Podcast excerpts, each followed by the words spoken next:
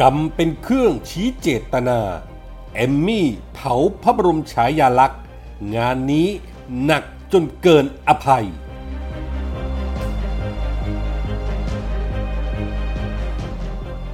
ไปทาคุณหายตัว ปลุกโซเชียลมวลชนเมียนมาลุกฮือล้มเผด็จการ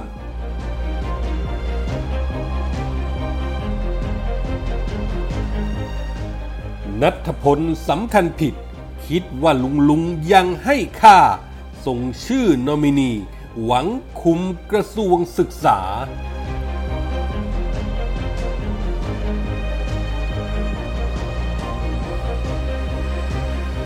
สวัสดีครับ ขอต้อนรับทุกท่านเข้าสู่ NGR Podcast ครับ ผมเกษตรชนะเสรีชัยรับหน้าที่ดำเนินรายการครับ วันนี้ผมมีคอลัมน์ข่าวปนคนคนปนข่าวประจำวันพุธที่ 3 มีนาคม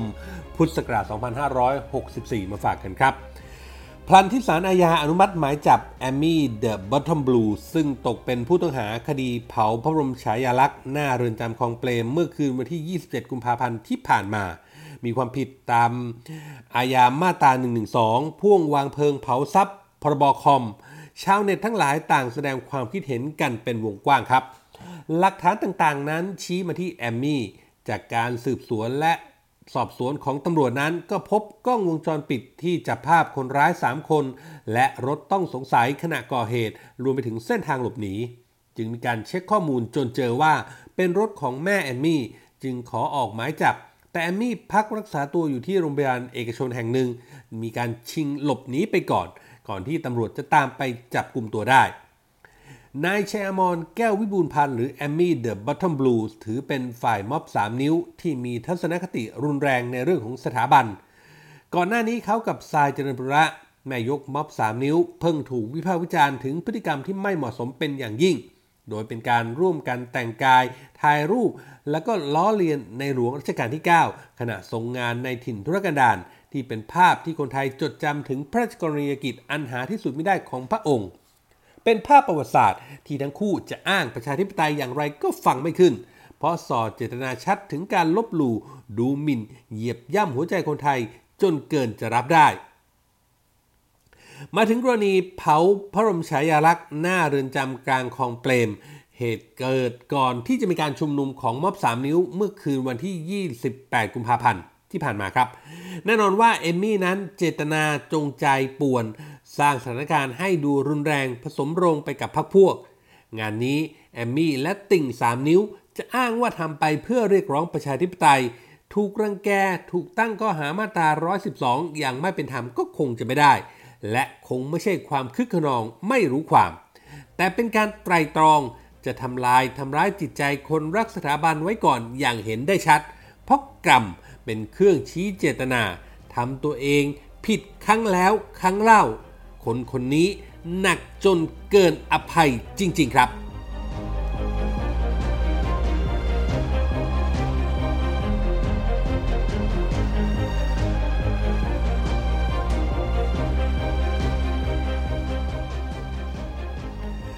กรณีไปถ้าคุณหายตัวปลุกโซเชียลเมียนมาให้มีการลุกขึ้นมาเซฟในแบบชื่อดังกันล้นหลาม ต้องจับตาดูพลังมวลชน ที่จะลุกลามล้มเผด็จการทหารครับสถานการณ์ประท้วงของการรัฐประหารเผด็จการทหารเมียนมาขึ้นสู่จุดพีคมาหลายวันครับ เมื่อเจ้าที่นั้นจัดหนักสลายการชุมนุมกันแบบโหดๆ ปราบปรามผู้ชุมนุมกันแบบถึงเลือดถึงเนื้อ ชนิดที่มีรายงานผู้ชุมนุมเสียชีวิตไปหลายคนมวลชนที่ออกมาประท้วงฐานเมียนมาครั้งนี้ต้องบอกว่ามีคนในวงการบันเทิงในแบบนางแบบ ชื่อดังทั้งหลายของเมียนมาที่หลายคนรู้จักกันเป็นอย่างดี รวมถึงไปทาคุณนายแบบที่ดังข้ามประเทศไทยอยู่ด้วย ไปทาคุณนั้นถือว่าเป็นคนดังคนแรก ๆ ครับ ที่ออกมา call out แสดงถึงจุดยืนต่อต้านเผด็จการทหารเมียนมาโดยการโพสต์ข้อความและแสดงสัญลักษณ์ 3 นิ้วประท้วง ตามด้วยการลงถนนร่วมชุมนุมกับมวลชนโดยตลอดพราะทหารปราบมวลชนหนักๆ ก็มีข่าวว่ากำลังไล่ล่าไปทาคุณ และก็มีภาพที่อ้างว่าเป็นรถทหารไปจอดอยู่ในย่านบ้านพักของไป พร้อมๆ กับมีข่าวสะพัดว่า ทหารบุกไปที่บ้านของเขาแล้ว แล้วก็มีแฟนคลับประชาชนเมียนมามาเกาะติดข่าว เป็นห่วงในแบบดังที่พวกเขายกให้เป็นผู้กล้า และก็เป็นห่วงหนักขึ้นครับ เมื่อพี่สาวของไป่ ทาคน ได้โพสต์เฟซบุ๊กช่วงเที่ยงคืนวันจันทร์ที่ 1 มีนาคมที่ผ่านมา บอกว่าเธอติดต่อน้องชายไม่ได้ หากใครทราบข่าวก็ขอให้แจ้งเธอด้วย ฟังว่าโพสต์นี้ของพี่สาวไป่ ทาคนทำให้โซเชียลของเมียนมานั้น ร้อนระอุ มีผู้คนออกมา save ไป่ ทาคนกันอย่างล้นหลาม งานนี้ในพลมินออนไลน์ และพวกพ้องเผด็จการหารต้องมีสั่นไหวแน่ เพราะไปทาคุณนั้นไม่ธรรมดา เขาและพี่สาวนั้นได้ใช้โซเชียล และเป็นกระบอกเสียงเรียกร้องประชาธิปไตย พร้อมกับต่อสู้กับเผด็จการทหารเมียนมามาโดยตลอด จนถือเป็นกำลังสำคัญของฝ่ายประชาชนไปแล้ว ว่ากันว่าเมื่อสองวันที่แล้ว ไปทาคุณเพิ่งโพสต์สตอรี่ใน IG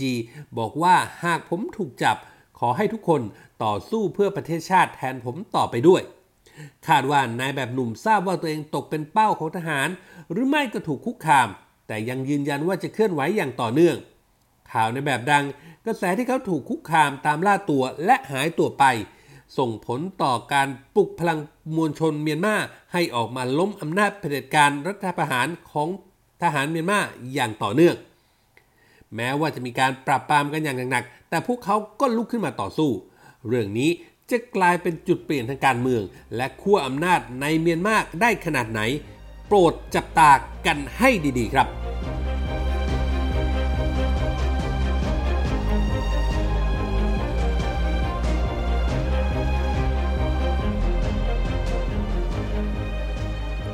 ผลจากการ ชุมนุมของกลุ่มกปปสที่เป็นคดีนั้นทำให้รัฐมนตรีในโคต้าของกลุ่มกปปสต้องพ้นจากตำแหน่ง 3 คนนะครับ ก็คือพุทธิพงศ์ปุตกันรัฐมนตรีว่าการกระทรวงดิจิทัลเพื่อเศรษฐกิจและสังคม หรือตัวย่อว่า DS นัทพลทีพสุวรรณรัฐมนตรีว่าการกระทรวงศึกษาธิการ และถาวรเสนเนียมรัฐมนตรีช่วยว่าการกระทรวงคมนาคมในรายของบีพุทธิพงษ์นั้นหลังจากรู้ตัวว่าต้องพ้นจากตำแหน่งแน่นอนแล้ว ก็ได้โพสต์ภาพ พ่อแม่รดน้ำให้ พร้อมกับข้อความว่า หมดแรง หมดใจ หมดศรัทธา เพราะสิ่งที่ทำมันไร้ค่า ไร้ราคาสิ้นดี คงได้เวลากลับไปดูแลคุณพ่อคุณแม่ ครอบครัว ลูกๆ เป็นการบ่งบอกถึงนัยยะคงต้องหันหลังให้การเมือง เพราะหมดใจหมดศรัทธาขณะที่เซตันนัทพลทีพสุวรรณก็โพสต์เฟซบุ๊กครั้งแรกหลังจากออกเรือนจากเรือนจำในหัวข้อใจสู้หรือเปล่า โดยกล่าวถึงการต่อสู้คัดค้านกฎหมายนิรโทษกรรม กระทั่งมีโอกาสได้มาเป็นรัฐมนตรีว่าการกระทรวงศึกษาธิการ และจนถึงวันที่ต้องเข้าเรือนจำโดนพิพากษาจำคุก 6 ปี 16 เดือน ผมถามตัวเองเสมอว่าใจสู้หรือเปล่าคำตอบคือไม่มีวันไหนที่ใจไม่สู้เลยเซตันยังกล่าวถึงตำแหน่งรัฐมนตรีว่าการกระทรวงศึกษาธิการที่หลุดลอยไปบอกว่า ไม่ได้เสียใจที่ต้องหลุดรัฐมนตรี เพราะตำแหน่งมาแล้วก็ไป มันคือหัวโขน แต่ยอมรับว่ามีเสียดายบ้าง ที่นโยบายการศึกษาที่วางไว้กำลังเป็นรูปเป็นร่าง แต่ยังทำไม่สำเร็จ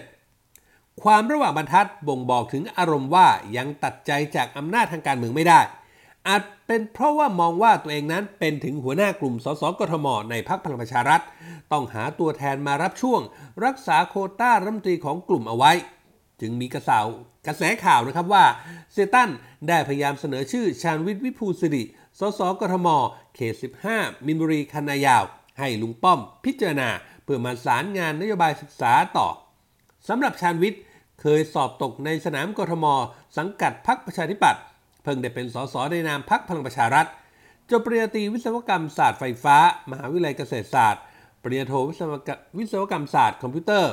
ที่ The Pennsylvania State University จากสหรัฐอเมริกา กลับมาเป็นวิศวกรที่เมืองไทย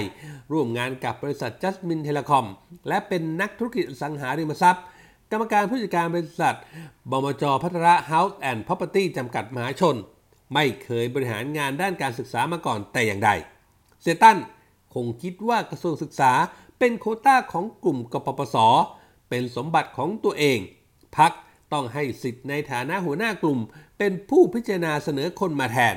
ถ้าคิดอย่างนี้ ก็ไม่ต่างจากให้นอมินีมาเป็นแทนตนเอง และตัวเองสามารถกำกับอยู่เบื้องหลังได้ ถือว่าเป็นความพยายามกอดกระทรวงศึกษาเอาไว้อย่างสุดฤทธิ์โดยลืมไปว่าลุงลุงจะให้น้ำหนักให้ค่ากับกลุ่มกปปสแค่ไหน หรือเห็นเป็นเพียงแค่นั่งร้านไปแล้ว เรื่องนี้พิสูจน์ไม่ยากครับ แค่ติดตามกันต่อไปว่าครมลุงตู่2ทับ3จะมีตัวแทนจากกลุ่มกปปส เป็นรัฐมนตรีหรือไม่ เพราะลุงตู่ได้ประกาศยึดอำนาจการปรับครมอไว้กับตัวเองเรียบร้อยแล้ว